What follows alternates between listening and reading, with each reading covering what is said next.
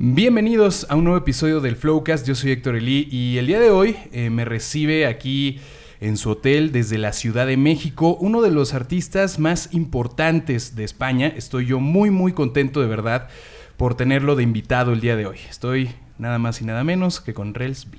¿Qué tal? ¿Cómo estás? Resby, Mucho gusto. ¿cómo estás? Encantado, hermano. Encantado. eh, el encantado soy yo.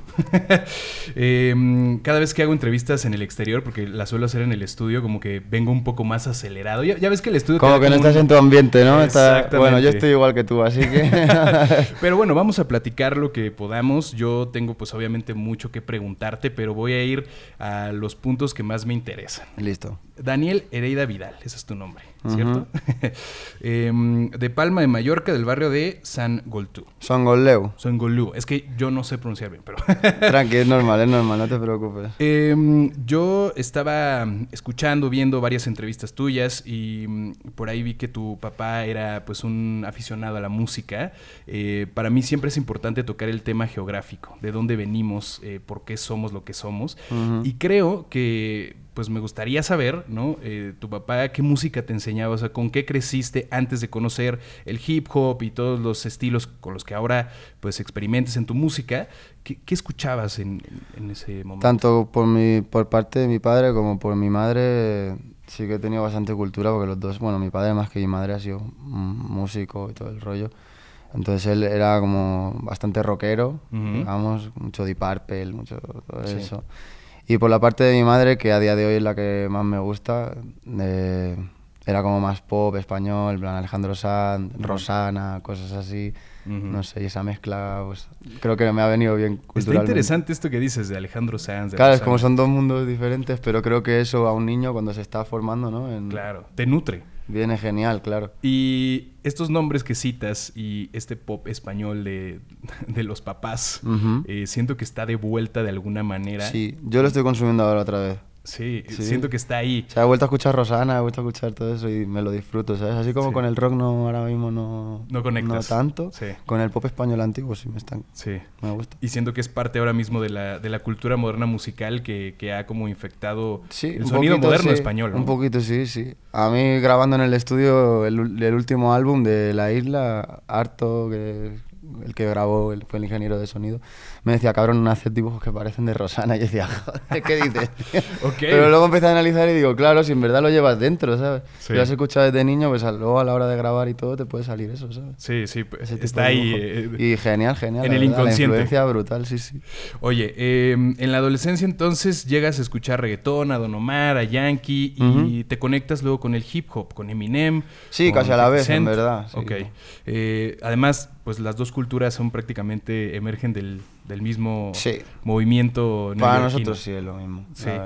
Eh, cuéntame qué fue lo que te llamó de estos estilos. Eh, porque además sé que en esta mixtape que acabas de sacar, la de Smile, eh, pues está sobre beats de rap. Entonces, Sí. ¿Qué fue lo que te llamó de estos estilos del reggaetón? ¿Cuándo? ¿De niño o, o De adolescente, cuando De descubriste el hip adolescente. hop y la cultura del Es que reggaetón. no sé, realmente pues salió la- una película de raperos, de Eminem y todo Ajá. esto, y todos los niños estaban locos con eso. Ajá. Y uy, los raperos y los raperos, y claro, cuando eres niño eres rebelde, ¿no? Y te gusta Sí. volver así a, los- a los raperos. Sí. Como... Y yo decía, uy, eso me gusta, eso me gusta. Empezamos a, a profundizar en eso, pues Eminem 50 y todo eso, lo típico que han escuchado los niños de 10 o 11 años. de Sí, lo que 90. pasaban también en la radio de pronto. Lo que, no, no en pasaban en la, mucho. en la radio no, ¿eh? ¿No en lo España pasaban? nunca jamás Ok. ha sonado en la radio Ok. ni Eminem, ni raperos, ni reggaetoneros, ni nada. Ahora empiezan a darle Ajá. un poco de brillo, pero en España ha sido muy diferente. Siempre ha sido cosa de entre amigos, ¿sabes? Ya. De, "Ey, mira, este tema está guapo, mira esto, lo otro. O sea, Sí. y así pues lo que- escuchábamos lo que nos gustaba y... Creo, creo que Abir fue quien me dijo que él, de hecho, tenía que meterse a los sitios de hip hop, como Hot New Hip Hop, para descubrir qué lanzamientos había. Sí, es que no tenías ninguna otra... O Sí. sea, realmente lo que te digo, lo hacíamos entre los chavales, ¿eh? Ya ha Sí. salido esto, ha salido lo otro, y así es como te enterabas, porque ni las redes sociales tenían la fuerza que tienen ahora, ni nada. o sea. Estaban las .com. Exacto. Sí. El HH no sé qué, el no sé qué, o el MySpace, que también por ahí Ajá. investigabas un poquito, pero también estaba guapa esa etapa, ¿eh? Porque era como más digging, era más, el que encontraba la música la sentía como mucho más, ahora está mucho más al alcance, ¿sabes? Pero antes era como, oye, he encontrado esto, mira, no se lo pases a nadie, tío, que está muy guapo. Sí, sí, sí, como, sí, como cuando Ahora todo el mundo escucha a todos.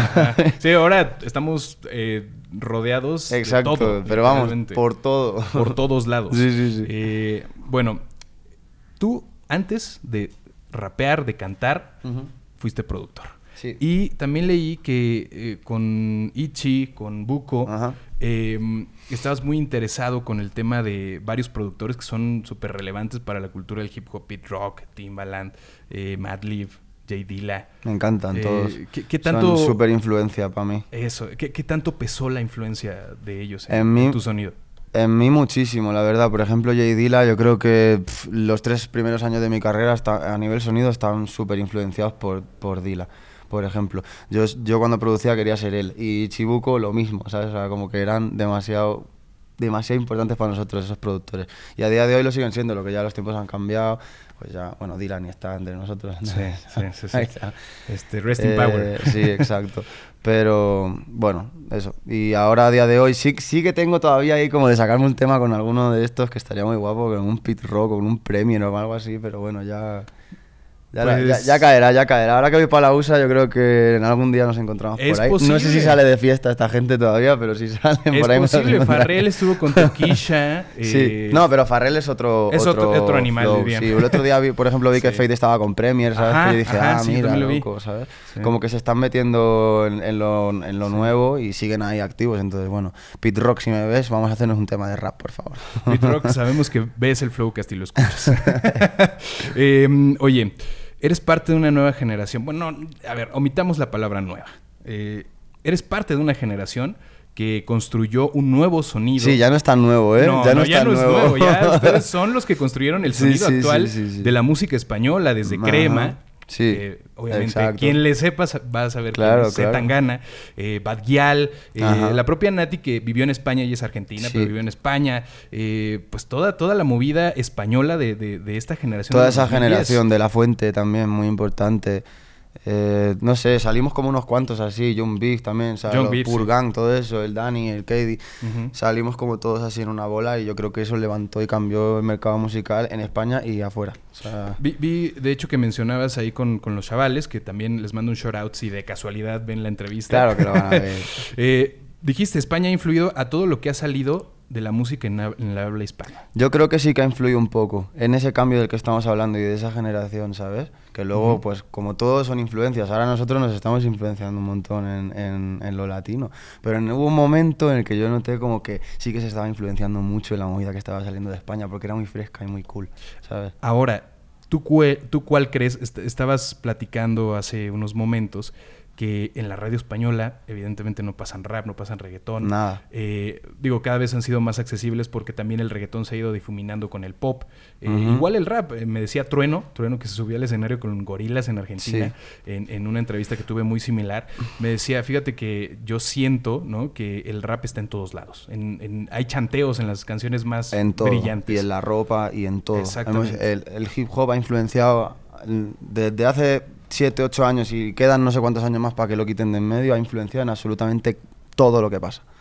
O sea, es un movimiento gigantesco. Para ti, ¿cuál fue el reto más grande de esta generación de la que platicamos eh, para poder destacar y sobresalir? Que nos creyeran, que nadie nos creía. Nadie, ni un nadie, nadie, nadie. Hasta que no se lo pusimos y llenamos todo y vendimos todo y nos pusimos número uno en las listas y nadie lo creía y nadie daba por nosotros. Eso ha sido difícil, ¿eh? Cuando estás Sí. empezando, por ejemplo, yo iba a entrevistas, ahora estamos hablando aquí de lujo, pero esto no existía antes. Mm. Antes yo me tenía que sentar con un viejo de, de no sé cuántos años a preguntarme 20 veces que por qué me llamo esto, que no sabe lo que hago, que no sabe, ¿sabes? No entiende la, estos son raperos, estos solo fuman marihuana y estos no sé qué. Eso ha sido la parte difícil, o pelear con la radio, pelear con los medios, pelear con todo, con ese desprecio de, de raperos, ¿sabes? Sí. Ahora de repente somos cools. pero, pero esa etapa hace unos años fue bastante complicada para mí y para todos, como hablaba, Bajal y todo eso. Bajal se han reído, en tal, de todo, de todos se han reído. Sí. Eh, le decía al Bani también que estuvo en, en el Flowcast que hubo un momento en varios medios de comunicación tradicionales, el periódico El País y todos esos, que a todo le decían trap. ¿Te Exacto. acuerdas? La palabra trap en España ya se hizo un meme como de que era ya si decías trap era penoso, ya como cállate ya con el trap, o sea, todo Sí, era trap. sí. El trapero, el tra- digo, pero- sí, sí, el nuevo trapero de España, Exacto, ¿no? todos eran traperos, tío. Y realmente el trap es una cosa, ¿sabes? No, pero por lo que te digo, falta información, falta de todo. Ahora, hasta que apareció la mágica palabra urbano, que también me Oh. parece una mierda, pero bueno, es mejor que, es mejor que decir trap, ¿sabes? Es que, ¿sabes qué sería bueno? Y, y creo que varios del, del gremio, varios periodistas que somos especializados, creo que estamos de acuerdo en eso, en que no debería de etiquetarse en una sola cosa, ¿no? No. Deberían de llamarse las cosas como son. Sí, a ver, también es muy difícil. ahora como estamos y con todo Sí. lo mezclada que está la música, es muy difícil ponerle un ponerle como un, género, ¿sabes? Sí. A día de hoy más que nunca, yo creo, porque yo tampoco sé decir muy bien qué, qué género hago del todo. Sí que sé decir las influencias que tiene, pero es complicado. Sí, ¿sabes? pues es la música popular. Pero es- es música ya mainstream. está, ya está. El músico, el cantante, ya está. No el Así trapero, es. siempre hay que poner una etiqueta, no. El Sí. músico, el cantante. ya Sí, está. además un trapero es un rapero. ento- o sea, es una ¿Y cómo serie nos- de cosas. Claro, pues yo que sé, ha habido cantantes de flamenco que han hecho pf, en, en un momento rock o salsa o todo y no los han llamado, ¿sabes? Los han llamado músico, cantante, el artista, ¿no? No los han... Entonces, con nosotros que haga lo mismo, ¿sabes? Sí, justamente este es uno de los puntos que quería platicar contigo, porque mencionabas esto, ¿no? Como yo no hago ni rap, ni trap, ni nada, tienes influencia de todos lados, no es lo mismo Shori que te vaya bien a Smile y todo este concepto, Exacto. mucho más a rapero, sí, Sí, ese, ese sí sí, que es lo un es, concepto claro. rapero.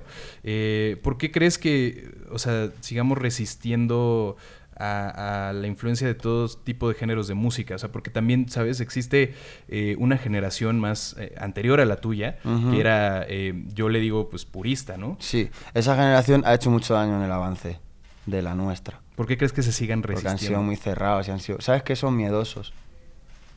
Y por eso se han quedado donde se han quedado todos, por miedosos. Porque han, han empezado con un género y se han quedado ahí, han intentado cambiar un poquito y se han cagado de miedo. Nosotros no nos cagamos de miedo. Yo empecé siendo rapero y por supuesto me llevé críticas de un montón de raperos cuando quise hacer otra cosa, pero lo hacía porque yo quería. Me da igual lo que tú digas. ¿sabes? Nosotros fuimos para adelante con eso y es lo que nos ha llevado más lejos. Llevo 7, 8 años de carrera, empecé rapeando, estoy haciendo afro, estoy haciendo pop, estoy haciendo de todo y no tengo miedo a nada. Y eso es lo que, lo que ha hecho que yo, o por ejemplo, lo que hablábamos, Zetangana, todo esto, mira, Zetangana, estábamos hablando de crema, está haciendo ahora esta movida súper española, súper sin miedo, loco, ¿y cómo le está yendo? Perfecto. ¿sabes? Regresar a lo tradicional, ¿no? A- Bueno, hacer, lo, que, te, escuchaba tu hacer mamá. lo que te gusta, ¿sabes? Como a mí me apetecía Sí. ahora hacer el Smile Beat sabiendo que iba a ser un disco que en números iba a ser flojísimo, porque no es lo que es, ¿sabes? Pero yo lo hago y ya está, sin miedo. Y después haré otro y ya está, y así. Sí, creo que eh, particularmente de Smile Bix, siento que hay un, un tono muy presente, un flow distinto, como más energético, ¿no? De tu parte. Eh, Sí, más flex, más vacilón. Me, apete- me Ajá, apetecía un poco ajá. esa etapa, ¿sabes? De, yo qué sé, estaba mucho tiempo así muy bajo y muy deprimido, muy así. o de repente me vi así arriba y dije, vamos a hacer un disco de trap así hablando de todo, ¿sabes? Y Seguro te me he pegó la muy bien. Sí, por ahí me pegó, sí. Ok, y de- decidiste flexear. Cuando ya estaba bien dije, "Buah, que si estoy de puta madre, ¿qué vamos a hacer? ¿Por qué vamos a estar tan tontos? Sí. Vamos a... ya, me metí al estudio con los chavales y lo pasamos increíble haciendo esa mixtape, la verdad. Bueno, tú has, tú has hecho una carrera eh, imponente, la verdad. Eh, tienes, por lo menos en México, yo no he ido a España nunca, pero en México tienes una cantidad de seguidores, eh, fans que, que- que de verdad te aman. Sí, o sea, México es muy grande. Eh, Yo estoy eh, México, España, creo que el orden es eh, México, España, Argentina, Estados Unidos y luego ya es como Perú, Colombia, todo eso, pero sí. O sea, es tu país. México es, es mi primer país. Wow, Sí. wow, increíble. Ahora, eh, ¿cómo, ¿cómo logras, sé que tú tienes todo este peso, pero cómo logras contactar con todos estos artistas que finalmente también tienen esta especialización en, en rapear, ¿no? Como el propio Ujú. Eladio, ¿no? En esta Sí. canción que se llama Flex, este, con West Coast, con Alemán, con Snow. Pues eh, in- Instagram. Sí, así. está. Sí, es que es muy fácil ahora, ya no hay que Sí. hablar con manager ni nada, eso ya, hey bro, hey. Le tiras por Insta ya, ¿no? Claro, ¿Y, cómo fue que decidiste que ellos estuvieran? O sea, pa- particularmente Mm, ellos. Quería trabajar solo con gente que me pareciera cool y, y ellos para mí son los mejores de cada país. Eladio me parece buenísimo trapeando, Polima me parece buenísimo también, Alemán me parece aquí muy bueno, Snow como también me gusta. Eh, toda la gente que ha salido en el disco para mí son geniales, los quería mi disco y quería que aportasen ese granito, ¿sabes? Sí. Con, con los Chabeles había escuchado que Obi iba a estar en el disco. Sí, pero bueno, hubo unos problemas ahí y ya, al final no, no pudo salir Ok, adelante. ok. ¿Cuántos problemas? ¿Cuántos problemas recientemente con, con Obi? este, bueno, eh, hablando de colaboraciones, tienes dos con mexicanos. Y México es tu, tu país número uno, con Alemán y con Gera MX. Ajá. Cuéntame cómo se dieron esas dos. Yo sé que es por Instagram, pero cómo fue la interacción, porque sé que estuviste en el estudio con Alemán, con Gera. Sí, de hecho, la primera vez que hablé con Alemán creo que fue en pandemia. Mm. Sí, de un remix que hicimos de... Yo tengo una canción que se llama Aleluya Y hicimos un remix con Duki también y ahí fue la primera vez que hablamos con él. Después ya en pandemia volví para México y fuimos a casa del alemán que nos trató de puta madre, o sea, Mm. pegamos una fiesta increíble, es un tío que le quiero de verdad, que es un tío muy buena gente. Y, y también íbamos a hacer música, pero al final no, no hicimos mucha cosa más que estar de fiesta y tal. Y en ese mismo viaje, que fue en junio del año pasado, también conocí a Jera, Mm. que lo pude conocer en persona. Y ahí también nos metimos en el estudio. Y con él sí que salió el single que sacamos, de Se me olvidó. Ujú. Y, y ya, creo que ya. Sí, o sea, por un Ah, viaje no, y luego, claro, con Alemán salió el otro Mírame Ma, que ya salió ahora Ajá, en en su, su álbum, disco, que por cierto se ha pegado increíble. De Sí. repente, claro, es una movida que aquí está muy pegada. Yo en España, pues no, no, no lo había notado tanto. Y luego de repente aquí lo canté el otro día y digo. Sí. Es que es un sonido como muy es un hit californiano. aquí, sí, sí. Que además, como es su onda así más rapper Sí. tal. Yo me intenté adaptar un poco también a él. Hace tiempo que no hacía ese rollo y, y la verdad es que súper contento. Sí, recuerdo. Súper bien. Eh, oye, tengo dos, eh, no sé por acá si me están dando más Tú no te preocupes por el tiempo. no. Tienes Ok, tiempo libre, tiempo libre. gracias, gracias, Rel. Eh, pues quisiera hablar de, de- de la última canción de, de Smile Bix, ¿no? Que obviamente hay algo ahí, ¿no? Que forma parte de la cultura del rap, Ajá. que son las tiraderas, que son los beefs. Yo de pronto estaba en mi casa, mira, ahí te, va- te voy a contar. dije, ah, pues los beefs este, están muy tranquilos hoy. Y de pronto sales tú, sale Residente con J Balvin. eh, hablan obviamente de un nombre en particular, que forma parte de Warner. Pero, eh, ¿por qué sale este, este beef? O sea, cuéntame la No parte sabe. cultural. Yo realmente hice una canción hablando de cosas y Ok. bueno, si te das por ofendido es porque estoy diciendo algo que te ofende. O sea, la frase como de si te queda el saco, Y Te lo pones. así. Ok. Si, te das, Ok. si te das por ofendido es porque te pica lo que he dicho, ¿no? Y ya está. Y si me contestas, pues yo no me voy a quedar callado, te contesto otra vez y ya está. Pero todo bien, todo bien. Fue divertido, me lo pasé súper bien, la verdad. ok, sí. Eh, Es parte de, ¿no? Es parte de la cultura. Está bien, un ratito Finalmente, sí. Eh, hace un año, creo, te saliste de una mayor. Ajá. De- Sí, ya. ¿Regresaste o qué pasa? No. ¿O, qué- no, o cómo estuvo? A ver, cuéntanos ahí el tema con la No, disquera. no. Pues somos amigos, ¿eh? Si me los encuentro de fiesta nos tomamos un chupito y todo, ¿eh? Somos... somos... Pero nada, nada, no vuelvo a trabajar con Mayor. Yo me encontré ya así como estoy, estoy muy bien. Con mis tiempos, mi espacio, mi manera de trabajar y me gusta la carrera así, estoy tranquilo, así soy feliz. Es algo que no va conmigo, ya está. Es una herramienta genial si la sabes usar, por supuesto. Si no, los artistas más grandes del mundo están todos con Mayor, ¿sabes? Ajá, sí. Pero a mí es un proceso que no me gusta y tampoco me va mal. O sea, tenemos aquí pf, 44.000 tickets vendidos en una ciudad como independientes. Entonces, tampoco es que quiera yo mucho más. Ya estamos bien así. Vamos a dejar las cosas tranquilas. ¿sabes? Quiero hablar un punto contigo de esto que creo que el público no sabe. Pero según yo, según lo que yo he visto de este, colegas artistas, por ejemplo, Jera, Sí. eh, yo escribí una crónica sobre su historia y como que nos llevamos bastante bien. Y, y pues entre plática y plática me dices que firmar con un sello, y curioso porque acaba de firmar con un sello, pero...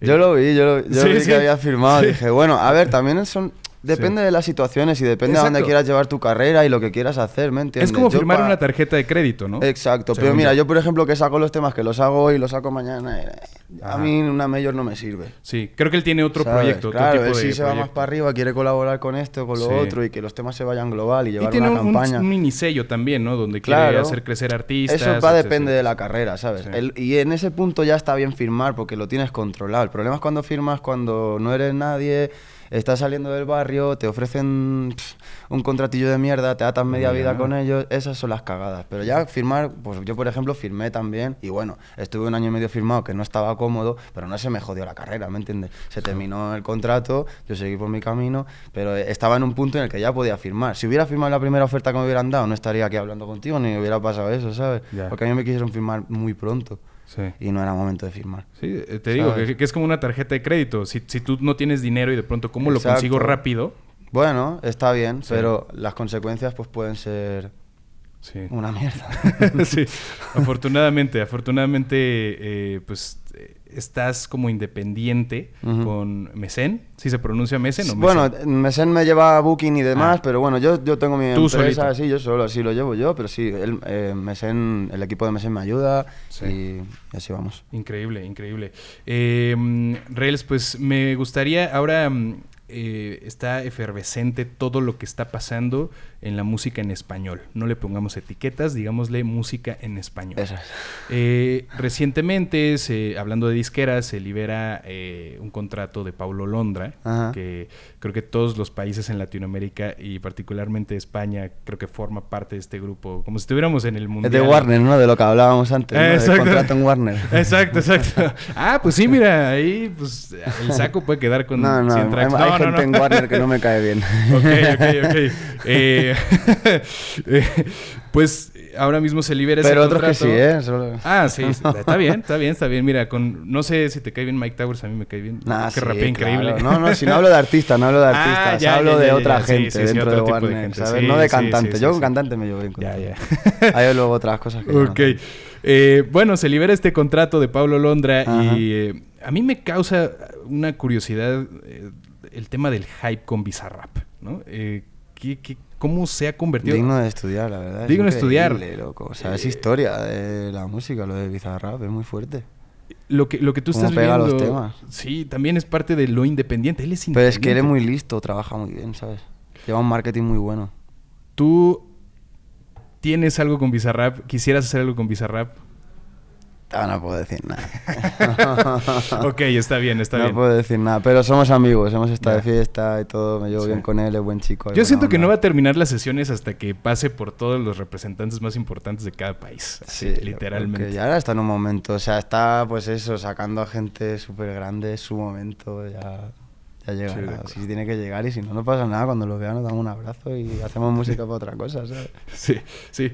Rels, eh, pues em, tengo que concluir eh, mi plática contigo hoy. Eh, espero que pronto nos, nos volvamos a ver. Cuando quieras. Eh, ojalá este, en algún momento pueda ir allá a España y platicamos. Si vienes avisa, claro. Y, y platicamos más a fondo de más cosas y nos clavamos en más. Pues bien porque- encantado, con dos cervecitas y... Sí, sí, Porque- aquí no nos dejan ir café. No, todo bien, todo bien.